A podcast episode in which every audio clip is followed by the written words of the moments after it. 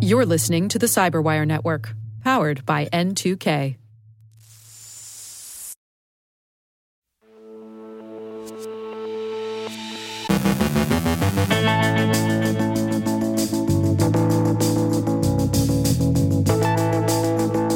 Quantum computing and security standards, notes on the cyber phases of a hybrid war, and how depressingly conventional cybercrime persists in wartime. Pyongyang operators are using Maui ransomware against healthcare targets.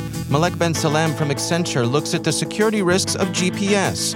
Our guest is Brian Kenyon of Island to discuss enterprise browser security and Shanghai's big data exposure.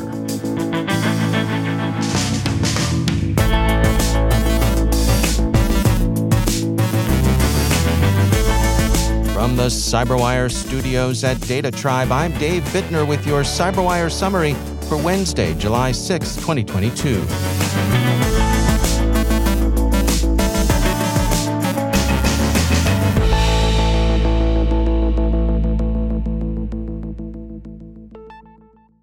The U.S. National Institute of Standards and Technology, that's NIST, at the end of a six year competitive search, has announced the four winners in its program to develop quantum resistant encryption algorithms. This represents a milestone en route to NIST's publication of standards for post quantum cryptography, expected in 2024. According to NIST, the algorithms are for general encryption used when we access secure websites, and NIST has selected the Crystals Kyber algorithm. Among its advantages are comparatively small encryption keys that two parties can exchange easily, as well as its speed of operation. For digital signatures, often used when we need to verify identities during a digital transaction or to sign a document remotely, NIST has selected the three algorithms Crystals Dilithium, Falcon, and SPHINCS Plus. Reviewers note the high efficiency of the first two, and NIST recommends Crystals Dilithium as the primary algorithm with Falcon for applications that need smaller signatures than dilithium can provide. The third, SPHINCS Plus, is somewhat larger and slower than the other two, but it is valuable as a backup for one chief reason. It's based on a different math approach than all three of NIST's other selections.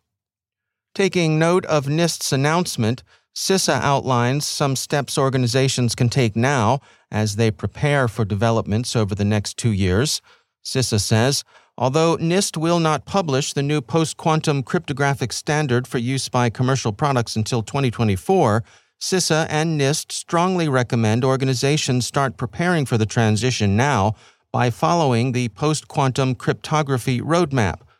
That roadmap includes turns like inventorying your system for the use of public key cryptography, creating a plan for transitioning to the new standards as they emerge, and preparing to inventory your vendors as compliance becomes an issue.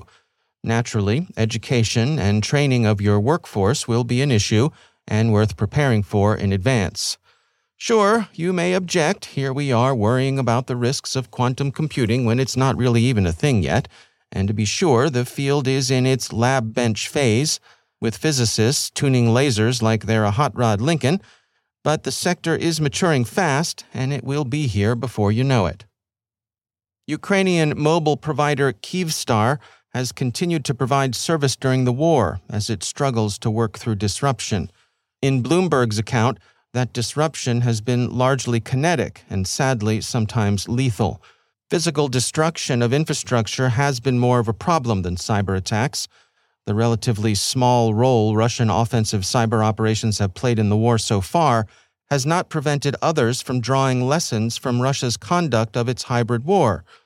China is said by Cyberscoop to be watching the action in cyberspace especially closely, with a view to sorting out its options in the event of a war to conquer Taiwan. The consensus lessons are strike quickly, pick targets that would cripple the enemy early on, and rely on attack methods that never have been observed in public. Criminals continue to shape their social engineering to events, especially tragic events. ZDNet reports that Ukrainian police have arrested nine alleged members of a gang the authorities say are using the promise of European aid checks to beleaguered Ukrainians as fishbait in a tiresome version of familiar fraud. Victims are directed to a bogus website that presents them with an equally bogus application for assistance.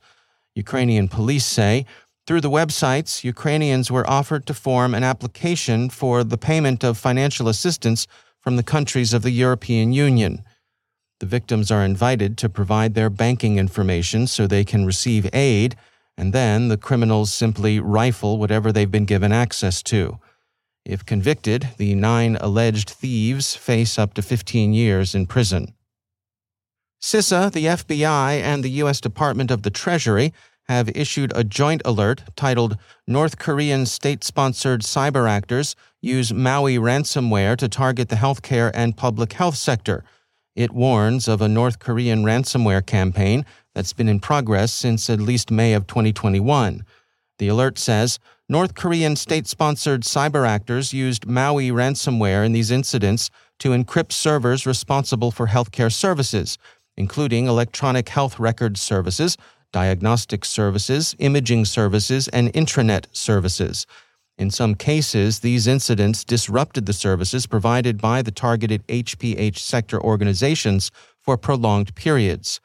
How the threat actor obtained initial access is unclear, but the warning recommends that organizations pay particular attention to the dangers of phishing and that they train their personnel to recognize it, which suggests that social engineering has played a significant role in the Maui campaign. How do rating agencies look at cyber incidents and cyber risk? Moody's has sent us a pair of reports on current events, and they're interesting. The firm's Investors Service released a report detailing the credit implications of Conti's early April ransomware attack on the government of Costa Rica. The attack impacted the government's two largest revenue streams income taxes and customs duties and impacted the international trade and healthcare sectors most heavily. The report notes that this attack provides insights on the government's strength, saying that while the attacks weren't prevented, they were handled with effective solutions. Moody's anticipates the fiscal deficit to remain close to 4.8% GDP and expects to see GDP growth of 4% in 2022.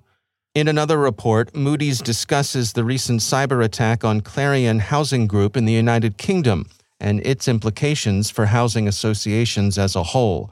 On June 23rd, Clarion reported a cyber attack on their IT systems that impacted IT operations, such as scheduling repairs and maintenance. This attack comes on the heels of a number of other cyber attacks on housing associations in the past few years and highlights the need for cyber risk mitigation. According to a recent cyber survey conducted by Moody's, cyber risk remains small in the housing sector, but is growing strongly, with 25% spending growth from 2018 to 2020. And finally, several questions remain about the big data exposure incident that appears to have affected information held by the Shanghai National Police some of the data that's been posted online as a teaser by the person or persons trying to sell them, who goes by the name China Dan, have been confirmed to be genuine, but it's unclear whether all of them are. If they are the real goods, then the incident affects about a billion people, making it the biggest data exposure in history. The New York Times, like the Wall Street Journal, has been able to determine that some of the posted information is authentic. China has made no official statement on the matter, but the New York Times reports on Chinese social media platforms like Weibo and the communication app WeChat, posts, articles, and hashtags about the data leak have been removed. On Weibo, accounts of users who posted or shared related information have been suspended, and others who talked about it have said online that they had been asked to visit the police station for a chat. And all of this suggests some official sensitivity about the matter. Why else would they want to chat? Chat in real life, we mean. Some of the hashtags that are putting a burr under official saddles way out west, Shanghai way, include data leak or database breach, things like that.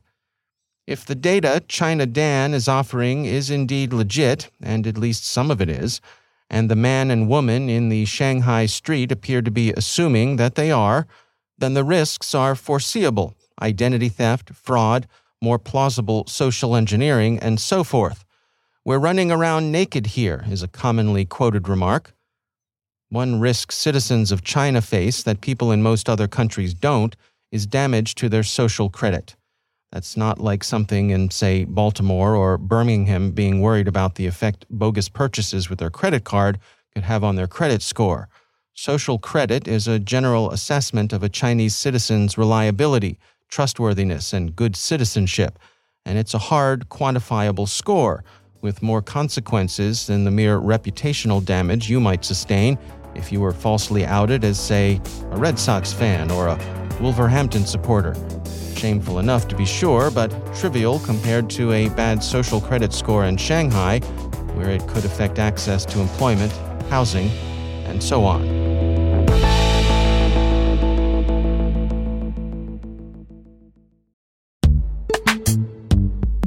Every day, your IAM tech debt grows. Your multi generational services struggle to work together. Building an identity fabric can fix this. It makes all your identity tooling stronger and allows you to connect any app to any service you want to use with zero coding, zero maintenance, and zero app downtime. Strata's identity orchestration platform separates the identity logic from your applications so you can optimize existing IAM tools and manage them in a single control plane. Now, every vendor, standard, and architecture work together. In short, building your identity fabric means you can secure your non standard apps keep your complex access policies, retire outdated IDPs, and modernize in record time. So build your fabric with Strata Identity and get rid of tech debt for good. Visit strata.io slash cyberwire, share your identity priorities, and receive a pair of AirPods Pro. Offer valid for organizations over 5,000 employees. Connect today at strata.io slash cyberwire.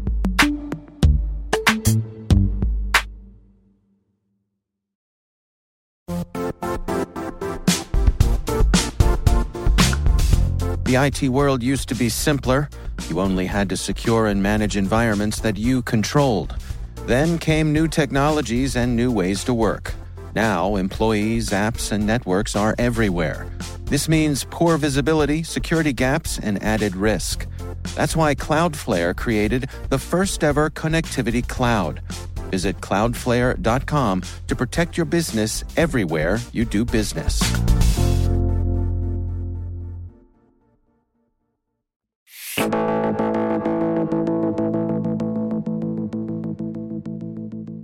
For many of us, the web browser serves as the primary gateway to the internet, a universal app for accessing everything from search to email to online dashboards and databases. That versatility of the browser can be a mixed blessing, of course, because it can provide an avenue for infiltration for a whole host of bad actors. Brian Kenyon is one of the founders and chief strategy officer of a company called Island, who are looking to enhance enterprise security through the use of a custom secure web browser. You know, third party risk, and whether that's in the form of, you know, suppliers or true contractors who are accessing, you know, organizational resources, that entire aspect of our IT landscape has become a big concern for us. And it's been highlighted by any number of breaches or incidents that have taken place either through third party access or third party contractor access into an organization's network and applications and ultimately their data. So organizations over several years have been going to great lengths to try to get control back and be able to accurately assess, determine the, the risk posture of an individual or entity that might be accessing their resources, and then apply appropriate controls. And so if you look at the evolution of how folks and organizations have dealt with this third party risk, it started off with organizations would they want to ensure it was their device connecting to their resources. So they'd go through the, the practice or methodology of shipping a device to the contractor to the organization. Now, as you multiply that out, it gets really expensive. And as you start looking at, you know, the current supply chain woes and, and constraint we have, organizations are having a hard time finding devices and um, actual physical hardware to actually ship in a timely way. So that gave way over time to both, you know, virtual desktop infrastructure as well as a desktop as a service to try to abstract the third party's device from the equation and just present them with an access um, capability that just presented a corporate desktop to them. But at the end of the day, that became extremely expensive. It's costly to both license as well as run and manage, whether it's in the cloud or even in a traditional on prem uh, hardware type of virtualization. So organizations that have gone through this journey are looking for a new, better way to bring these folks on board. And so, where does it seem things are headed? What are some of the options on the horizon here? Yeah, you know, there's been a lot of technologies that have tried to simplify this problem. And you know what we see actually is, is it's actually a pretty common recurring pattern in security where we looked at the symptoms of things. You know, what is the problem? Well, we can't get hardware, so let's try to find something that's easier to deploy, like VDI or desktop as a service, or let's try to find something that's lightweight that they can install, um, like an extension in a browser or maybe an agent. And all of those are met with different friction points. But at the end of the day, they don't really truly provide the solution we're looking for, which is I want to attest to the type of environment my contractor is using to connect to my to, to my resources. I want to ensure that no data is lost or no data spills onto that contractor device. And I want to make sure that ultimately I can govern and have an accurate audit log of everything that contractor is doing when they're accessing my resources. Those are the real capabilities we're looking to try to solve when we think about third party risk. And so we've seen a number of solutions, but all of them fail in one form or another, either in the user experience, in the cost, or in the complexity of deployment. So we're seeing a big shift now where folks are looking for lightweight options that give the contractor, that third party user, a very native experience. And many people are going back to a controlled web browser as a vehicle to engage this type of behavior. So, when you say controlled web browser, what, what specifically is involved with that? Yeah, so you know we've seen, and, and obviously from Island's perspective, we've in, innovated around the ability to have a browser that is familiar to the end user, but that the organization has ultimate control over. So, what it can do, the actions it can perform, both the user as well as the browser itself, and the types of activities you want to permit. And so, what organizations have seen is A, from a deployment perspective, all you're doing is you're asking your third party contractor to download and install a web browser, something that they do multiple times throughout their career and probably multiple times across multiple devices. Um, and then ultimately they authenticate to the browser, and then the browser has all the security controls built into it. So if the organization decides, I don't want anything from that contractor system making it into my application, then you prevent uploads and downloads. You could prevent copy and paste. You could prevent all these types of activities that we've long feared and have used technologies like VDI to try to control. You know, I, am probably uh, revealing myself as a bit of an old timer here, but in a way, it kind of reminds me of you know the old days when browsers would have a kiosk mode. You know, and you'd often see it used at the you know at the mall or the shopping center or some place like that where they wanted to limit access. But uh, it seems like this is in in some way an, an evolution of that. Yeah, it's almost an evolution back in history, right? Because as we look at it, you know, the cycles in IT tend to go from thin to thick client back to thin. And we find ourselves moving back to this thin client as we've really raced to the cloud, we've raced to SaaS, and now we're racing to remote employees and, and remote work and work from anywhere. And so more and more of our daily activities have actually moved into the browser. But when you think about that, it's the one enterprise application that doesn't actually have control and governance for the enterprise. And so when you think about what we do with contractors and third parties, we're really provisioning them VDI or these remote desktops or even shipping them laptops and hardware just so they can open a web browser that we don't control and access the applications that we're worried about. It's time we've given control back of this application back to the enterprise. And in this case, it's a great use case to quickly, very inexpensively, and very securely onboard those contractors. That's Brian Kenyon from Island.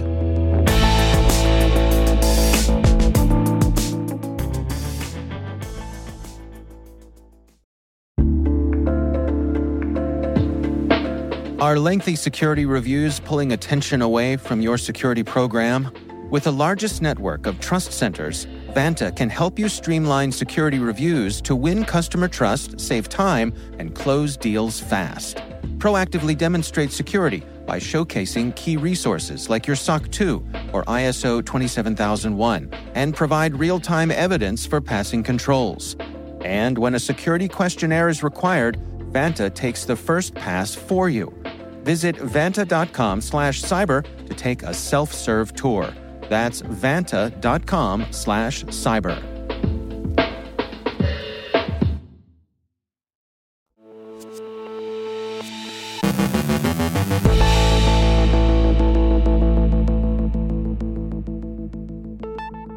And joining me once again is Malek Ben Salem. She is the Technology Research Director for Security at Accenture.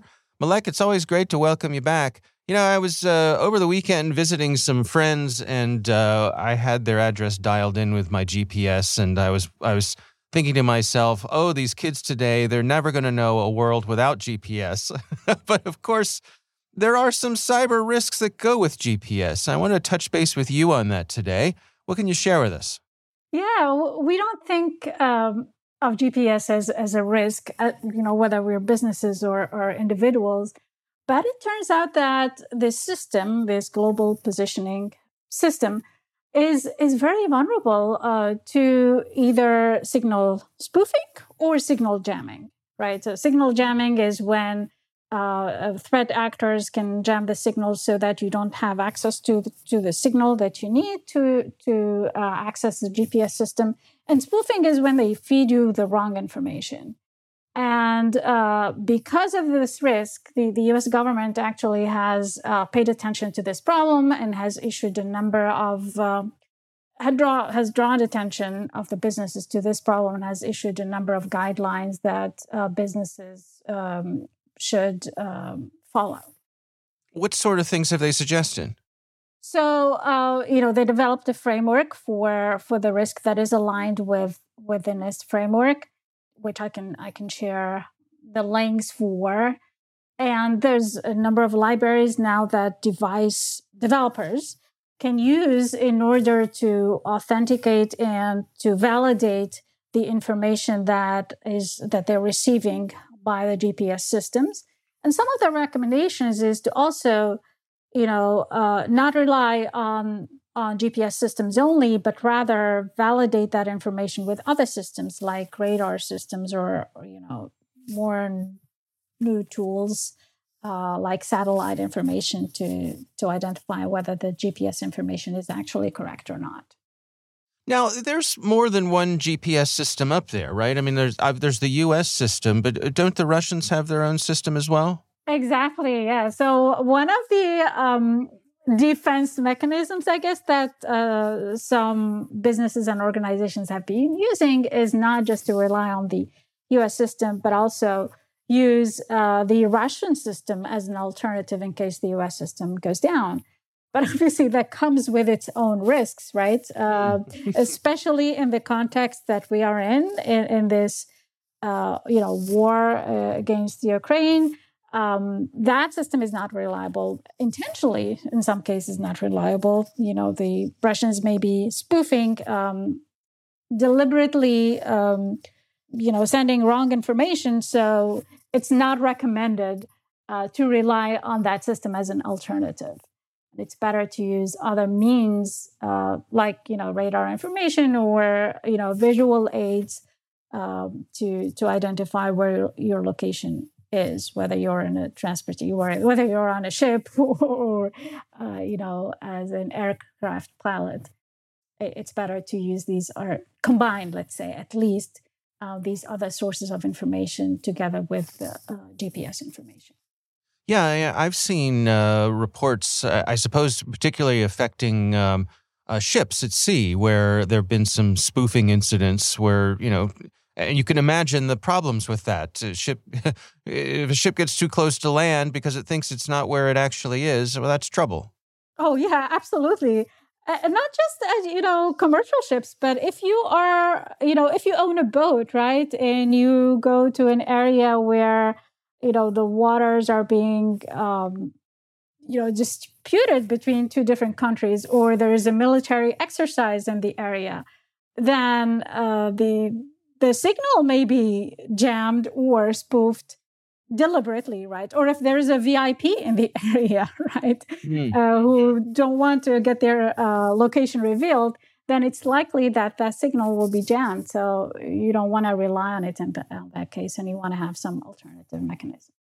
So, what are your recommendations here? I mean, is this the kind of thing where you know folks who would uh, be likely to have issues with uh, GPS problems they probably already know it? So uh, for organizations, I think that the recommendations is to rely on the the U.S. Uh, government recommendations and resources that have been provided. Again, for device manufacturers or device developers, uh, there's libraries that that are uh, available that have to be um, checked and, and, used in the software. But for uh, average users uh, like you and I, there is a uh, an app that can be used to detect if, if there is GPS jamming in the area, and at least when you detect that, then, then you know you cannot rely on the GPS information that you have. Oh, interesting. All right. Well, Malek Ben Salem, thanks for joining us.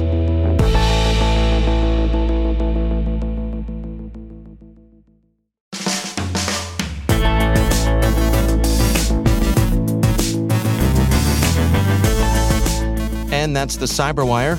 For links to all of today's stories, check out our daily briefing at thecyberwire.com. The Cyberwire podcast is proudly produced in Maryland out of the startup studios of Data Tribe, where they're co building the next generation of cybersecurity teams and technologies.